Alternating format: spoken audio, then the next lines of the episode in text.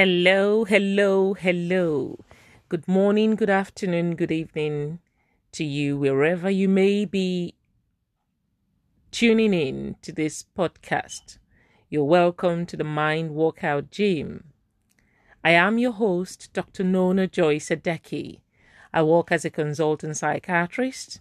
I'm also a lay preacher. And I am a recent author as well you may want to look out for my book titled Embracing Change Painlessly Maximizing the Mind, Engaging God's Word. So, today we're going to be talking about thoughts, how mm-hmm. these progress to beliefs and can cause significant problems in mental health. And we also explore concepts like paranoia, how it comes about, and what we can do using the Word of God to manage these states.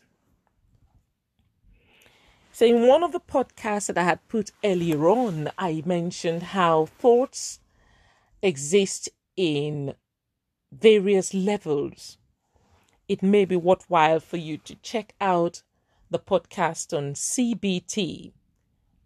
I believe it's CBT 1 in the Mind Workout Gym. That will give you um, an idea of what we're going to be talking about today. You know, in mental health,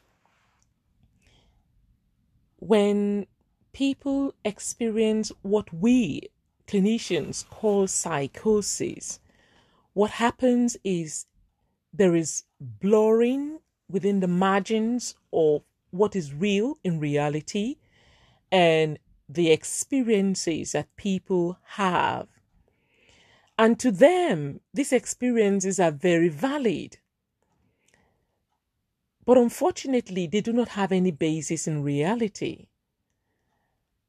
And that's where the problem lies. As clinicians, we tend to do a detailed mental state examination when patients come to us with symptoms and with problems. And particularly the problems you're going to be looking at today are in the area of perceptual abnormalities and abnormalities in the thinking, abnormalities in the thought processes, which we call delusions. So, for the sake of definitions, I will define a delusion as a rigidly held belief that is contrary to the socio-cultural background of the individual. And these beliefs often they drive the behavior, they drive the feelings and the emotions the sufferer experiences. Now, I'll give you an example. For example, if somebody has the delusion that they are God, then they will think they are invincible. And that will mean that they will engage in activities that to you and I will be odd and risky because they will put themselves at risk as well as put other people at risk. They may go around talking to people in ways that are not socially appropriate. They may go around, you know, trying to even touch or influence things that logically do not make sense. So, those are delusional beliefs. Like I said, they usually strongly held beliefs up to 100%. They're out of keeping with the individual's social cultural background and they are pursued with such ferocity that to the sufferer it is real but to you and i who are listening to them who are observing them these beliefs do not have any basis in reality. There is no human being who is God, for example. okay. All right. So then that again leads me to the other concept that I said we're going to be looking at today, which is paranoia. What is paranoia? Paranoia or persecutory delusions are actually a subtype of delusional beliefs, the one I just described earlier. In essence, a delusion is a fixed false belief that is out of keeping with the individual's social cultural background and is rigidly held with such conviction that it affects the individual's feelings, their thoughts, and their behavior because they act in alliance, in alliance with those beliefs. Okay? So, if, for example, a patient tells me, Oh, I believe that um, my spouse is trying to kill me, then I'll say, All right. So, what evidence do you have about this? They could just say, Well, I, I, I just know that, you know, they're trying to kill me. And they say, All right, how did you come to this conclusion? And they may they may eventually reply me and say, Well, you see, the other day, as I was sitting down in the sitting room, I suddenly saw her walk into the sitting room with a knife. I said, hmm, okay. Couldn't there be any other explanation to this? Could it have been that, you know, she was in the kitchen and she wanted to just tell you something and she came out with a knife? They may say, well, that may be the case, but they have that belief that this spouse wants to kill them. Anyhow, the point is these are rigidly held beliefs that are fixed, that are false oftentimes, and they're out of keeping with the social cultural background of the individual. An interesting thing is because of the intensity with which these beliefs are held, they could be so distressing. And often they would disrupt the life of this individual. You can imagine carrying such thoughts in your mind against your spouse. The way you, the way you, the way you respond to your spouse when they ask just simple mundane questions will be at a different level. The tone will be different because the thoughts, the core thoughts that are running your responses or your um, um, responses of emotional feelings to this individual will be colored by the beliefs that are held in the mind. I hope you're getting my drift. Okay, so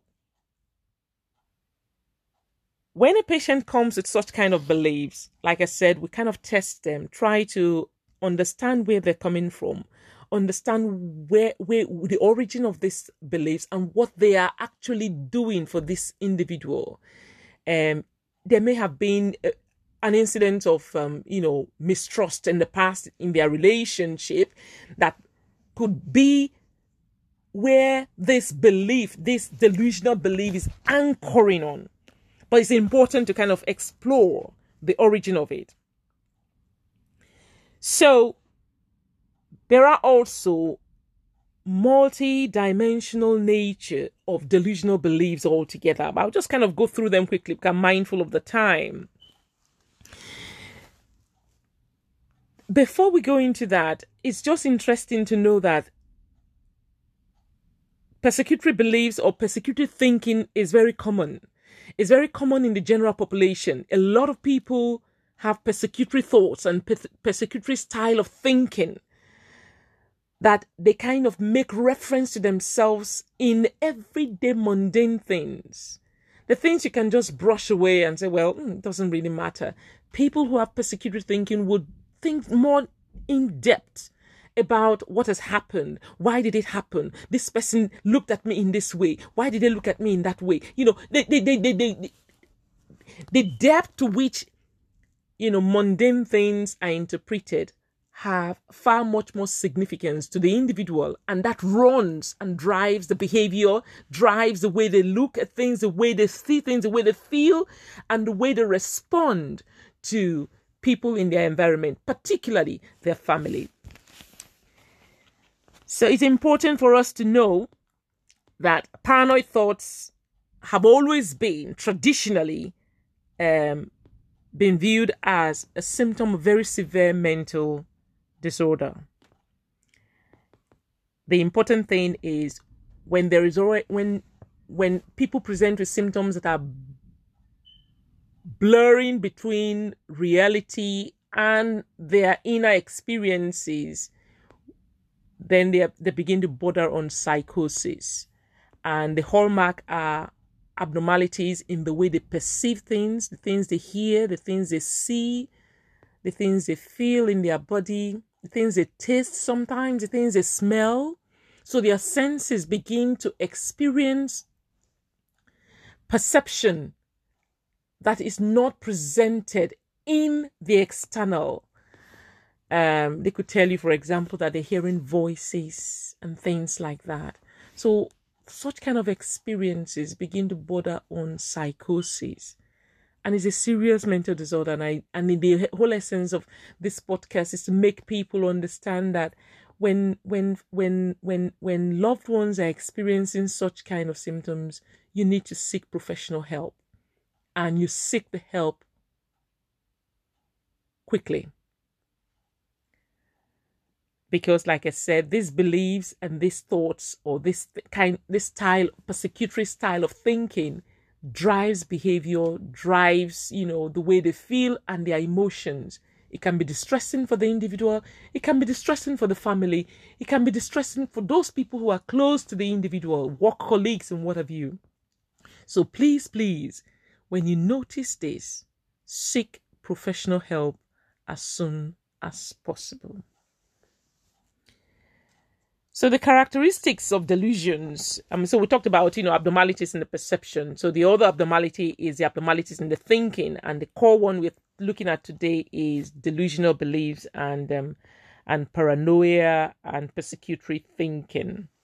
Okay, so um, the important thing is that these thoughts are they are rigidly held, they are firmly held, they are resistant to any rational or rationalizations that you present to them, they are preoccupying. Oftentimes, they so preoccupy the individual's mind that it interferes with their ability to attend to everyday conversations that they engage in. And when it's reaching to stages like this, the condition is getting really bad. And they can be distressing as well, especially when they're very persecutory, they can be distressing. It can interfere with their ability to function socially, their ability to do their work because they can't sustain their attention long enough to to to engage in meaningful productive activities so it is important very important for loved ones to note this and seek for help sooner rather than later. In my practice, we've seen, you know, a lot of people with things, uh, with with conditions or with presentations like this and symptoms like this, do better with medication over time, because what tends to happen um, is that when thoughts are not captured at the early stages, these thoughts over time begin to run as in a loop called in an automated loop. And as these thoughts persist, they will now begin to change the chemical and the structural architecture of the brain. And that's when symptoms begin to and signs begin to emerge. And when this happens, it is serious.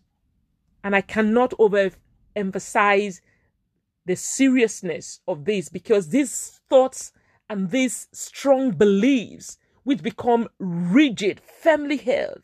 They drive behavior, they drive the feelings, they drive the emotions of the individual. It can cause significant distress.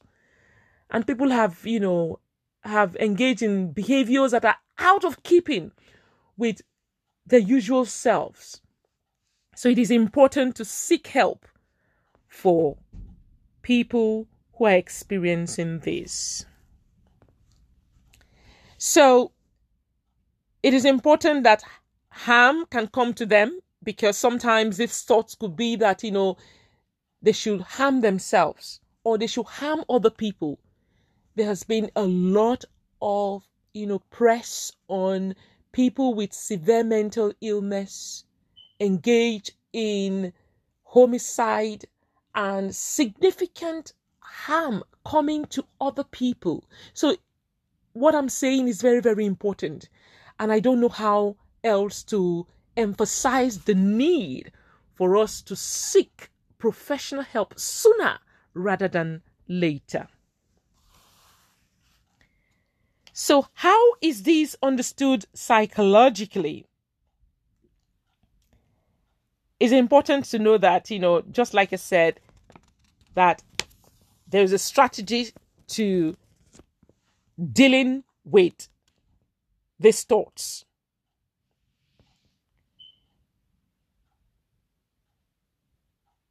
Because oftentimes, like I said, there may be pointers in the happenings, in the reality that may be the anchor on which these beliefs are being driven. We need to monitor thoughts, seek for professional help. Oftentimes, when it is very severe, hospital admission may be the right thing to happen. When not so severe, you know, interventions like, you know, psychological intervention can be helpful. And during the psychological intervention, the cultural, the, the social, social cultural background of the individual comes in handy. If the person is a Christian and a believer, the word of God can be helpful as well. But it's important in this particular instance not to underestimate the risks that are associated with it all. I hope that this has created an awareness of the core features that amount to what we call psychosis as clinicians. Like I said, abnormalities mm-hmm. in perception, as well as abnormalities in the thought processes. At another podcast, I'll be discussing about the development of delusions. For time purposes, we're going to have to cut this short. But it's important for the Christians to always capture their thoughts in the light of Philippians chapter 4 and verse 8. Philippians chapter 4 and verse 8 is a scripture I will encourage you all to go and meditate upon. If your thoughts do not measure against Philippians 4 8, then do away with them. It is important because we're human beings and what we think about predominantly becomes the shaping of who we are becoming and who we are. I hope that this podcast has been of help. And if you do have any questions, do not hesitate to get in touch with me. Let me know. I like to talk about things. And if you know anyone who is suffering with, you know, some of the things we've talked about today, do seek for professional help sooner rather than later. Do take care of yourself. Like I always say, it's your choice to enjoy life no matter what. Take care and God bless you. Seeing you in a fortnight. Bye bye.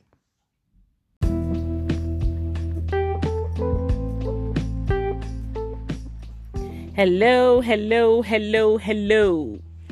Good morning, good afternoon, good evening from wherever you may be logging on to this podcast. You're welcome to the Mind Workout Gym. I am your host, Dr. Nona Joyce Edeki, and I work as a consultant psychiatrist. I'm also a lay preacher, and I've recently been an author. You may want to have a copy of my book titled Embracing Change Painlessly Maximizing the Mind, Engaging God's Word. So, today we're going to be looking at paranoid and suspicious thoughts and using cognitive behavioral approaches and also how to use the Word of God in the process.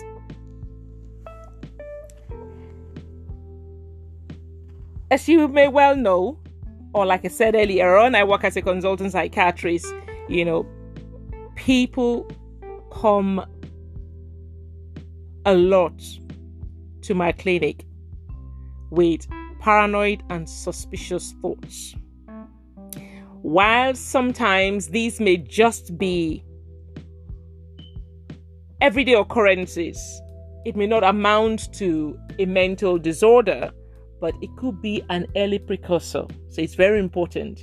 And particularly people of um, um, black ethnic minority, where, you know, a lot of consideration is given to a witchcraft and use of things like that within the society, it is very, very common.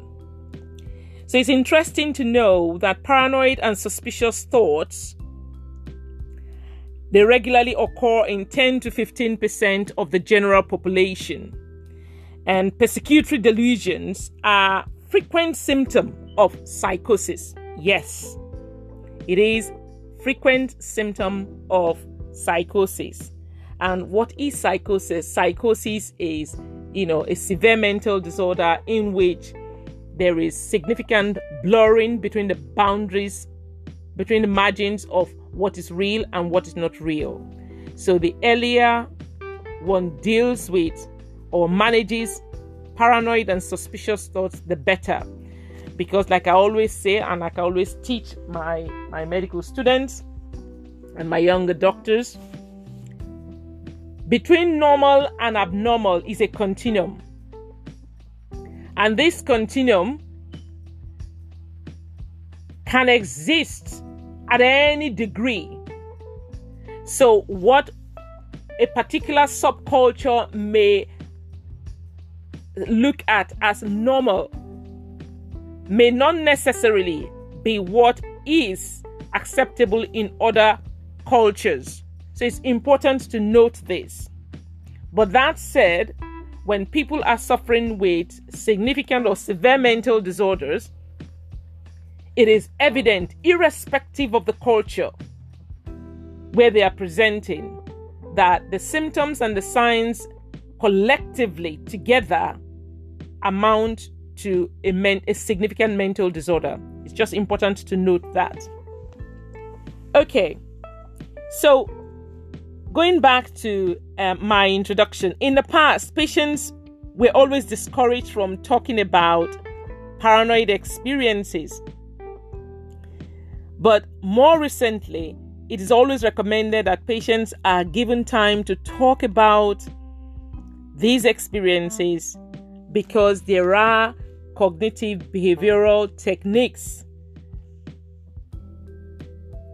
that can help to reduce associated distress with the experiences. So, the next question you'll ask me is what is paranoia? What is paranoid thoughts? What is suspicious thoughts? What will amount to, you know, uh, psychosis or mental disorder and what would not? I'll just mention very quickly that paranoid or persecutory delusions are a subtype of delusional beliefs. And delusional beliefs if I may define that, they are rigidly held beliefs which are out of keeping with the socio-cultural background of the individual.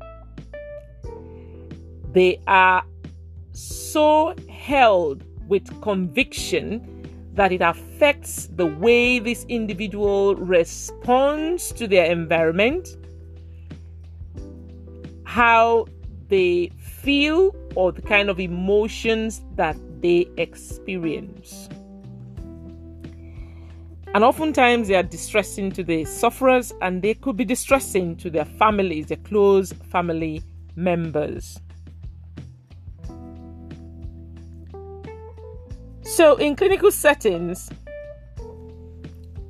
by the time a patient is coming to me, oftentimes it's because the beliefs have started to interfere with their everyday functioning and it is severe enough to affect their ability to actually engage with everyday productive activities like work. The reason why this is is over time when these persecutory and paranoid thoughts persist, they interfere with the attention, they interfere with other cognitive processes happening in the brain. In other words, they just consume the individual so much so that they are so distressed and so fixed on this, and nothing else seems to matter. And it drives their behavior it drives you know um, the, the way they, they, they, they, their emotions it drives their feelings and it affects their interactions with other people. And another important thing is because of maybe the way people other people um, you know either dismiss or respond to them they begin to isolate themselves and this is a very, very, very important aspect of paranoid and suspicious thinking or paranoid and suspicious thoughts. The isolation is not good because what that then does is it then gives them more time to just focus on these thoughts. And remember what the scriptures say in Proverbs 23 and verse 7 as a man thinketh in his heart, so is he. The more they think of these things, the more it consumes them, it more it drives their behavior so irrationally that you know their behavior and the way they interact with the external world is colored by this paranoid thinking. So, what tends to happen is that in a self referential way, they interpret everything that is happening in their environment. For example, they could begin to tell you that, oh, well, um, they need to be on guard against other people, or people are being hostile towards them, or strangers or friends look at them in a critical way. You know, I mean, and you're wondering, hold on a second, you know, is there any evidence, you know, to support this? They may tell you, the well, it doesn't make any difference. That's how they believe. And it drives their behavior. They may avoid certain streets because they think that, you know, the way people look at them there, you know, the, the people may know things about them, or the people may even know the things they are thinking about, which begins to explore other symptoms in in in in um, in, uh, in in psychosis. Anyhow, like I said, it could just be thoughts, but when these are getting stronger and stronger and affecting and blurring every aspect of the individual's everyday living, then it begins to consume them in such a way that it borders on psychosis. So, for psychosis to happen, there are two main core elements that we look at abnormalities in the perception of the individual. In other words, the patients may experience perception through their senses when there isn't any stimuli in their environment. What does that mean? They can tell you that they're hearing voices, meanwhile, other people within the same geographical environment as them cannot hear those voices or they are seeing things other people cannot see. So they experience perceptions without the evidence of a stimuli in the objective space. And when they say in the objective space like that, as in, in other words, people who are standing beside them, who are close to them, cannot see or experience the kind of perceptions that they are reporting. So these are abnormalities in perception. They are psychotic elements. When somebody's, you know, complain like that, encourage them to seek for professional help. They need to be seeing their doctor as soon as possible.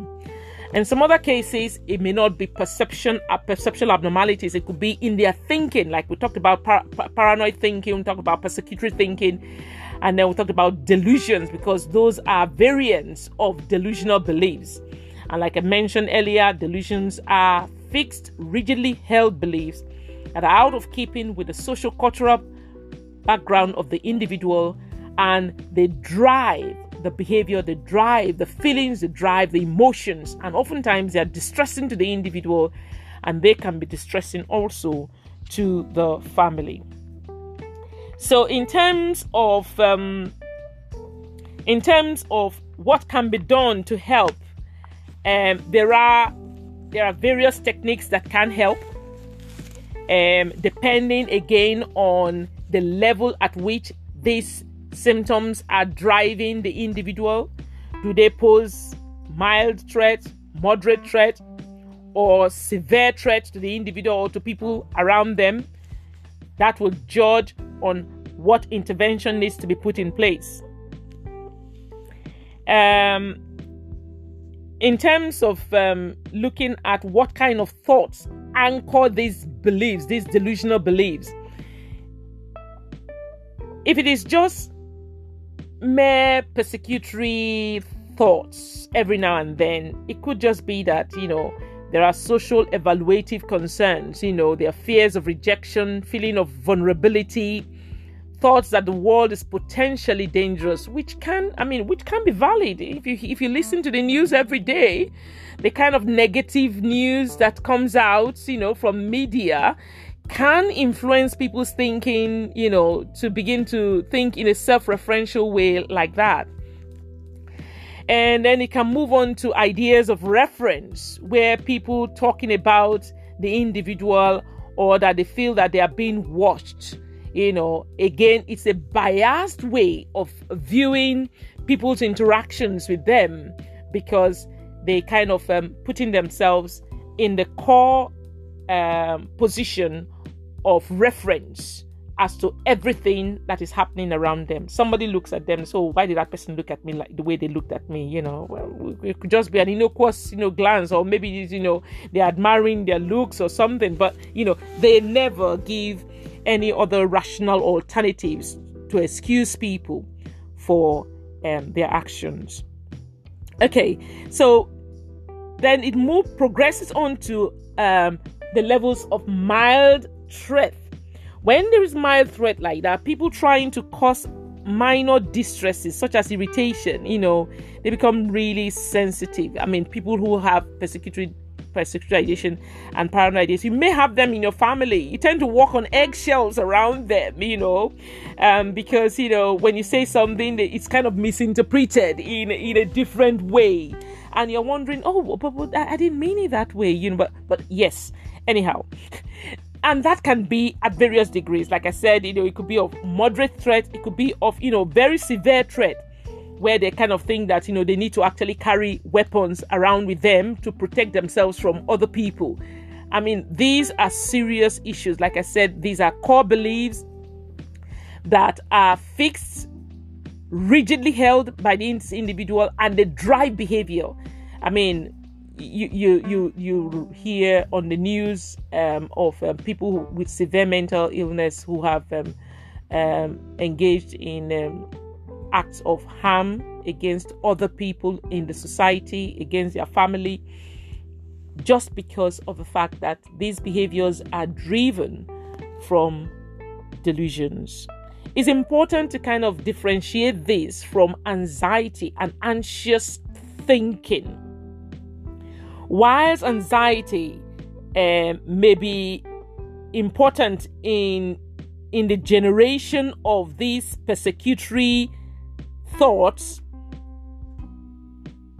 it is different from it because anxiety and suspiciousness they have the same cognitive theme of anticipating danger. So there is an anticipation of danger. And when they have thoughts anticipating danger like that, that then affects the feelings they experience, the emotions they experience, the distress they experience, and how the whole body begins to go into an overdrive. But in the case of persecutory ideation, it is more in the thinking, which is um, which is um, kind of slightly different. Anxiety plays a central role in the interpretation of the internal and the external events and provides the threat theme of paranoia. The emotion has a direct role in the delusion formation. And this is in contrast to the popular view that delusions conceal emotional distress or low self esteem. There was a um, a podcast that I did on self esteem. You can see that all of these things kind of flow in with one another. The thinking affecting the feelings, affecting the emotions, affecting the sense of evaluation of oneself, the sense of evaluation of other people, and the threat that other people or situations impose to them as individuals. So, typically, uh, in paranoid thinking, a person having unusual experiences find it hard to identify and correctly label interpretations that line up with their emotional states. So, if they are anxious, it is more likely that the interpretation will be of a threat, a threat to them. Okay? So, anxious thoughts are truly persecutory when they contain the idea that harm is actually intended by the perpetrator. Do you see that? While anxiety is just driving out, it's, it's just, oh, anticipation of danger. But in the case of the persecutory thing, it is a thought, they, they, they are convinced beyond just the thought they are convinced of the actions of this individual, and that's why sometimes they actually carry weapons with them to protect themselves. So it's very, very important. Like I said, that's why you need to seek professional help um, sooner rather than later. Okay, I'm kind of mindful of the time. Uh, we're nearly to, towards the end of these um, of these um, podcasts, but it's important to note that the triggers can be major life events. It could be ongoing stress. It could be sleep disturbances very important sleep disturbances. It could be major trauma. It could be, you know, born out of taking drugs. But the important thing is that these produce internal and external events. There's an internal arousal, and there are core cognitive dysfunctional thoughts. Then the external events could be discrepant or negative or socially significant or ambiguous events that have happened. And all of these will drive the search for meaning to understand, worrying, the rumination, not wanting to talk to others, having nobody to provide feedback on their ideas, for example, will go into producing these delusional beliefs. These are the strong rigidly held beliefs that are out of keeping with their social cultural background. And they're usually out of reasoning. You know, you can't, they jump into conclusions. There is oftentimes, you know, no rational explanation can convince them otherwise.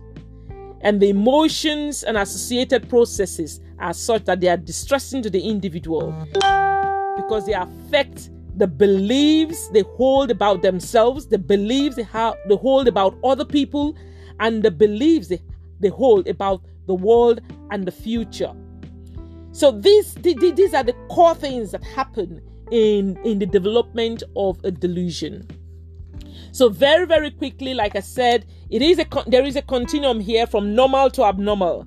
You so people can present at various stages within this continuum. It is important to know where this individual lies and then know how to um, um, prepare interventions to, to meet them at the point of their need. So, the general strategy for trying to understand this um, paranoia and, um, and, and, and delusional thinking is to understand first in an empathic way the context in which these beliefs have come about. And then in a collaborative way you know to to, to discuss with the individual to understand where they're coming from to understand what is of importance what is of emotional resonance to them to use those in helping them know that you understand them and offering them approaches that can help them. So, like I said earlier on in um, various um, um, um, um, um podcasts on CBT, we we identify this these schemas and then we try and tailor the approaches that will meet them at the point of their need. It is important to know that at every stage of development, CBT for delusions is not just a brief treatment, it is an ongoing treatment and will need the supervision of a professional. So I will stop there. And the important thing I will say is always measure your thoughts against scriptures. And the scripture for meditation this week will be Philippians chapter 4 and verse 8. Please do try and read that scripture from various versions of the Bible and pause to think about it. How are your thoughts measuring against this scripture? If they are measuring against it in a positive way, yay, you're having healthy thoughts. If not, then you need to be capturing those thoughts and dealing with them appropriately. Like I always say, it's your choice to enjoy life no matter what. Do Make sure you do your homework, meditate on the scripture, Philippians chapter 4 and verse 8. And there are other scriptures that we need to look at, but for this week, that is a scripture of reference. Take care and God bless you. Bye bye.